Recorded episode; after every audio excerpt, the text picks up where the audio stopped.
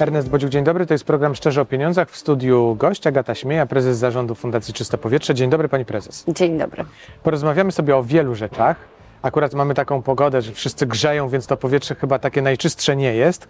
Chociaż przejdziemy i do szczytu klimatycznego za chwilę, który organizujecie. Ale chciałbym zacząć a propos właśnie od czystego powietrza i tego, że w sposób czysty ostatnio wytworzyliśmy mnóstwo energii przez wiatraki.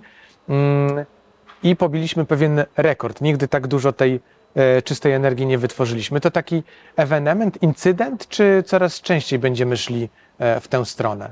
To wszystko zależy od dwóch czynników. Z jednej strony pogodowych, bo musi być wiatr, żeby tą rekordową ilość energii wytworzyć. I na szczęście mamy dobre warunki pogodowe w tym roku, co jest kluczowe w sytuacji geopolitycznej, kiedy tej energii brakuje, kiedy rynki nie są do końca ustabilizowane, chociaż i tak jest dużo lepiej niż zakładali eksperci, bo jednak udało nam się zabezpieczyć wszystkie środki i źródła mocy na tą zimę, ale gdybyśmy mieli długą, mroźną i bezwieczną zimę, no to byłby gigantyczny problem do wyrównania tej energii. Jeżeli mamy, tak jak teraz, dobre warunki, do tego wiatr wieje w płodze takiego wiatraka, to jesteśmy w stanie wyprodukować tą energię i przekazać ją tam, gdzie jest najbardziej potrzebna. I rzeczywiście w lutym, 1 lutego padł rekord, wyprodukowaliśmy w ciągu godziny 7,6 gigawattogodziny. Jest to największa ilość mocy, która została wyprodukowana z wiatraków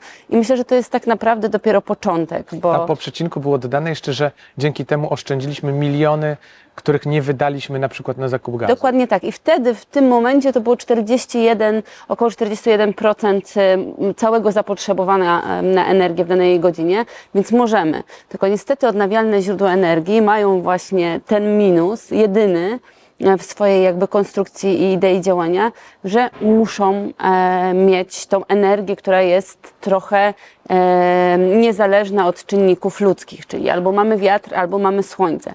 Więc nie możemy opierać tylko i wyłącznie naszego miksu energetycznego na odnawialnych źródłach energii, ale jeżeli powstaną farmy wiatrowe na Bałtyku, a tam warunki pogodowe są dużo lepsze i pierwsze farmy mają powstać pod koniec 2025-2026 coraz więcej, a boom do 2030, gdzie będzie już ich naprawdę solidna ilość, pozwolą nam tą energię wiatrową po pierwsze ustabilizować, po drugie mocniej włączyć w miks energetyczny. Do tego wiosną i latem możemy dodać panele fotowoltaiczne i spokojnie do tych 20, może w przyszłości 30% odnawialnych źródeł energii wprowadzić do naszego miksu energetycznego. Czy my idziemy w dobrą stronę? Jak słyszę 20, 30, no to już są takie wartości naprawdę zauważalne. Tak. To nie są jakieś pojedyncze procesy. Idziemy i trochę też nie mamy wyjścia i to pokazała obecna sytuacja geopolityczna, wojna na Ukrainie, kryzys rynków energii, gdzie stabilne dotąd, czy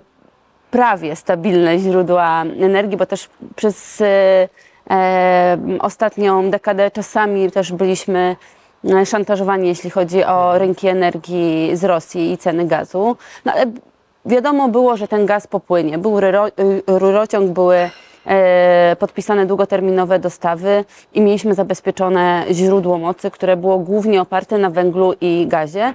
I tak to wyglądało w wielu krajach Unii Europejskiej. Teraz, kiedy ta sytuacja się zmieniła, kiedy są duże sankcje, kiedy cała Europa zastanawia się, czy mamy ściągać surowce z Bliskiego Wschodu, czy może postawić na Stany Zjednoczone, czy na gaz norweski, to próba uniezależnienia się i posiadania własnych źródeł mocy, choćby 20-30% w przyszłości, tak jak odnawialne źródła energii, daje nam tą 20-30% niezależność od kupowanych surowców z zewnątrz. Poza tym wiemy to już wszyscy, zostało to policzone i oszacowane, że surowce naturalne kiedyś się skończą. Wiatru i słońca nam nie zabraknie, więc musimy też stawiać w tym miksie, chociaż w proporcjach 1/3 na odnawialne źródła energii, a przyszłość według mnie, to moje indywidualne zdanie, jest na razie w atomie. Jeżeli wymyślimy technologię, która mogłaby wymienić atom, to czemu nie? Ale na tą chwilę powinniśmy odejść od węgla, postawić na stałą elektrownię dwie atomowe, które mogłyby dać nam tą stabilną moc i wykorzystywać i uzupełniać ten potencjał w odnawialnych źródłach energii. A te małe reaktory jądrowe? Bo to jest też się mówi. Super idea i dużo szybsza do wprowadzenia niż wielkie reaktory, bo na wielkie reaktory będziemy musieli chwilę poczekać. To jest perspektywa co najmniej 10 lat, zanim takie elektrownie zaczną u nas funkcjonować, a małe SMR-y to tak naprawdę kilkuletnia perspektywa, mogą być rozproszone w całej Polsce i mogą w momentach, kiedy jest ten pik mocy, kiedy najwięcej potrzebujemy, uzupełniać spokojnie miks węglowy i OZE. A proszę mi powiedzieć, jak zmienia się nasza świadomość, jeśli chodzi o branżę energetyczną? Pytam o to w kontekście TOGETAIR-a, który się zbliża, bo zastanawiam się też o czym i co na nim będzie poruszane. Stąd to moje pytanie o tę świadomość energetyczną. No, nie bez zaskoczenia trafił Pan w dziesiątkę, ponieważ temat energetyki jest i będzie, myślę, że jeszcze przez kilka lat najważniejszym tematem, taki, który też interesuje Polaków. Nie interesuje tylko decydentów, nie interesuje tylko biznes czy polityków, ale przede wszystkim wszystkich posiadaczy rachunków za energię, prąd i gaz, bo widzimy te ceny, które wzrastają. Na szczęście one nie wzrosły tak mocno, jak było szacowane, bo szacunki były, że mogą nawet do 600% zwiększyć się w każdym domu i mieszkaniu. Coraz bardziej rozumiemy też, jaką rolę energia odgrywa w naszym życiu. Ponieważ przekłada się to na czynniki ekonomiczne, to zaczynamy myśleć i też powstało w Polsce wiele kampanii informujących, edukacyjnych na temat zużycia energii. Dlaczego oszczędzanie energii, ciepła, przemyślane użytkowanie pewnych sprzętów, a jesteśmy coraz bardziej energochłonnym społeczeństwem i biznes też potrzebuje bardzo dużo energii, potrzebuje stabilnej energii, więc wszyscy zaczęliśmy szukać oszczędności, myśleć o tym, ile dany produkt, dom czy biznes zużywa tej energii i jak ją można zaoszczędzić. I moim zdaniem jest to przyszłość takiego świadomego użytkowania, ale przede wszystkim świadomego dbania o środowisko, bo jeżeli zmniejszymy zapotrzebowanie energii, a przypominam w Polsce, że wciąż w ponad prawie 80% jest oparta na węglu, no to trochę mniej tego węgla zużyjemy. Przykro jest mi, że ta ścieżka odejścia od węgla teraz została trochę zachwiana, bo w sytuacji, kiedy nie mamy stabilnych dostaw gazu, dalej stawiamy na surowce, które mamy. To niestety wpływa na jakość powietrza w Polsce, ale wierzę, że i polska polityka, i polityka Unii Europejskiej nawiąże takie dyrektywy i przepisy, które czasowo spowodują, że z powrotem wejdziemy na tą ścieżkę dbania o czyste powietrze, no bo z jednej strony musimy rozumieć kwestie społeczne, tak? Czyli ludzie muszą teraz mieć czym ogrzewać domy i budynki, w których mieszkają, ale z drugiej strony musimy też pamiętać, że mieliśmy ambitne cele klimatyczne, z których nie możemy rezygnować, bo i tak finalnie to my oddychamy czystym powietrzem, a surowce naturalne w którymś momencie się skończą, więc to jest droga, którą musimy podążać. Ja wiem, że w trudnych czasach przyszło nam się edukować, ale czy my znacząco zwiększyliśmy naszą świadomość, jeśli chodzi o energetykę? No bo o prądzie w ostatnim czasie mówiło się mnóstwo. No, o węglu, o wszystkim, w zasadzie o energetyce generalnie. Czy zauważa Pani to, że nasza wiedza dotycząca tego, skąd ta energia się bierze, co się dzieje, jeżeli spalamy węgiel, jakie mogą być alternatywne źródła, dlaczego te odnawialne są cenne. Czy to się zmienia u nas? Zmienia się bardzo i myślę, że jak mieliśmy kiedyś pierwszy wywiad 3 lata temu i rozmawialiśmy o panelach fotowoltaicznych, to niewiele osób w Polsce wiedziało, na czym w zasadzie ta fotowoltaika polega i jakie mogą być korzyści z tego dla domów, dla biznesu. Teraz doszliśmy do farm wiatrowych, do wodoru, do atomu, gdzie społeczeństwo też dużo inaczej reaguje na elektrownię atomową niż jeszcze 10 lat temu i to jest duża zasługa i uczelni, i fundacji, i instytucji, które edukują i mówią, że pewne rozwiązania technologiczne, jak wykorzystanie wiatru, słońca, jak wykorzystanie mocy atomowej, mogą sprzyjać rozwojowi gospodarczemu, społecznemu kraju i przede wszystkim są bezpieczne dla naszego zdrowia i życia. I przez to też, że jesteśmy teraz w takiej, a nie innej sytuacji, kiedy u naszych sąsiadów trwa wojna, to temat energii jest tak naprawdę obecny w każdym możliwym medium. Słyszymy o tym w radiu, widzimy komunikaty w telewizji, na zewnątrz są billboardy, więc temat energetyki cały czas nas bombarduje. I dobrze, bo to wpływa na naszą świadomość. Im bardziej jakościowo wybieramy pewne rozwiązania, jeżeli wiemy, na co chcemy postawić i za co chcemy zapłacić, zarówno w domach, jak i w biznesie, tym bardziej możemy wykorzystywać to w normalnym życiu i wiedzieć, że gaz, ropa, paliwa, bo przecież to też kwestia tego, czym tankujemy nasze samochody, i energia, która finalnie znajduje się w naszym kontakcie, z czegoś pochodzi, jakąś cenę za nią zapłaciliśmy i ma jeszcze drugi koszt, czyli cenę, jaką płaci za to środowisko. To jeszcze chciałem, żebyśmy poruszyli w programie kwestię spotkania najbliższego, czyli TOGETAIRa. Który to już raz będzie?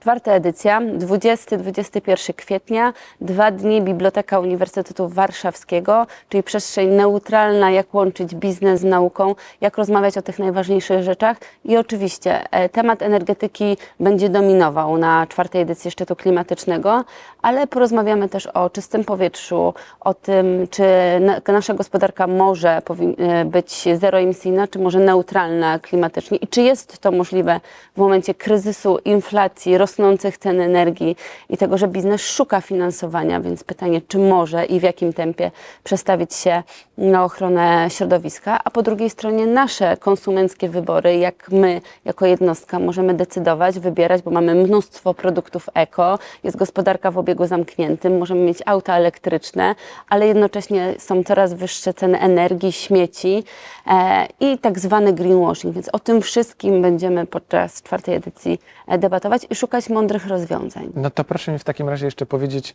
może tak górnolotnie trochę to pytanie zabrzmi, ale jaki jest cel organizowania takiego szczytu klimatycznego?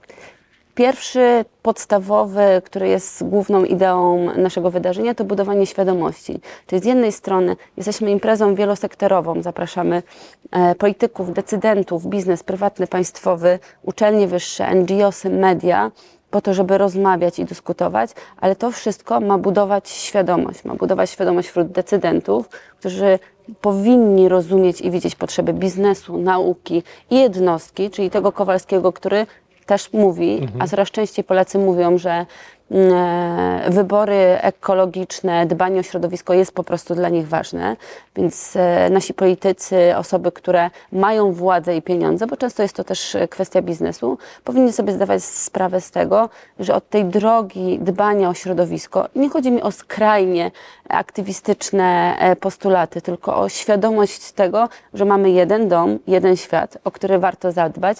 Jeżeli mamy jeszcze na to środki, no to warto chociaż w kilku procentach inwestować je właśnie w ochronę środowiska. I jak już zbudujemy tą świadomość, gdzie każdy z tych sektorów będzie chciał wejść do gry i na tej szachownicy dać coś od siebie, to drugim celem jest budowanie mostów i współpracy, ponieważ cele klimatyczne są tak duże, a my tak mocno zdewastowaliśmy świat i chcieliśmy zabrać jak najwięcej jako ludzie dla siebie, że teraz, żeby go naprawić i polepszyć, żeby nam też żyło się lepiej, naszym dzieciom i wnukom, musimy zaangażować się w to wszyscy i razem spróbować znaleźć takie rozwiązania technologiczne, finansowe, prawne, a na końcu wdrożyć to w nasze codzienne nawyki i działania, żeby tą sytuację naprawić. A w której grupie społecznej, tak jeszcze przyszła mi taka rzecz do głowy, w której grupie społecznej ta świadomość jest największa? Bo tak jak sobie myślę i patrzę na to, co się dzieje, to wydaje mi się, że im człowiek młodszy, tym większą ma świadomość tego, że powinno się dbać o środowisko. Mylę się czy nie?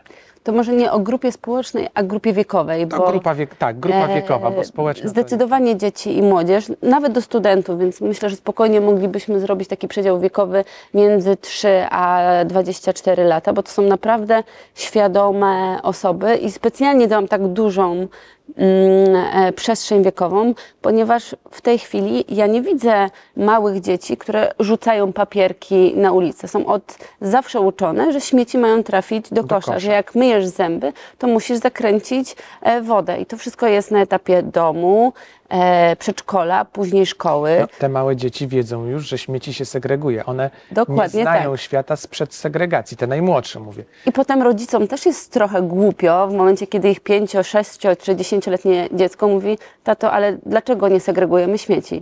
Przecież możemy, tak? Nie ma problemu, kupujemy tylko osobne pojemniki i możemy jakby tą plastikową butelkę wydzielić. Albo tato, dlaczego nie wymienimy żarówek na LEDowe? Jest szereg możliwości, które dzieci bardzo szybko punktują, od gaszenia światła, po na przykład kiedyś jadąc komunikacją miejską słyszałam rozmowę dziesięciolatki ze swoją babcią, która tłumaczyła, że właśnie dobrze jeździć komunikacją miejską, bądź hulajnogami. Na to babcia się już nie zgodziła, bo zmieszamy ilość emisji w miastach.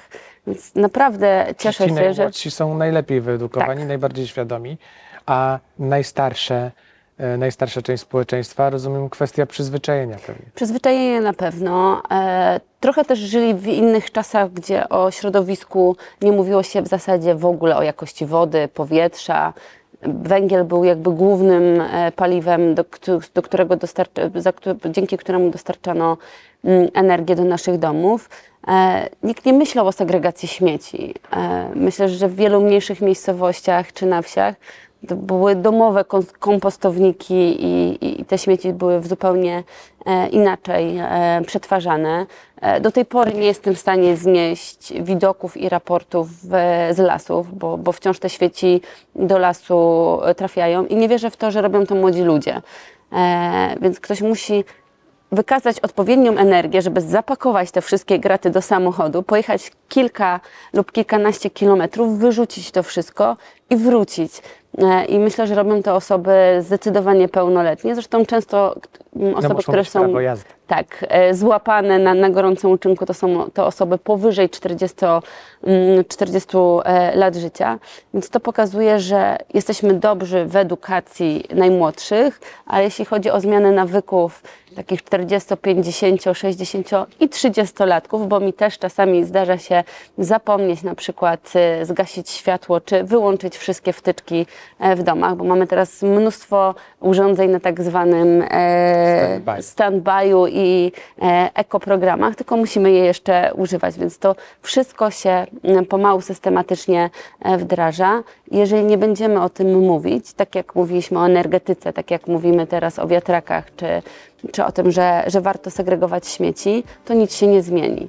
No tylko to ktoś najpierw musi zrobić ustawę, ktoś musi przeprowadzić wywiad, a na końcu napisać artykuł bądź dać program do szkół, żeby coś się zmieniało.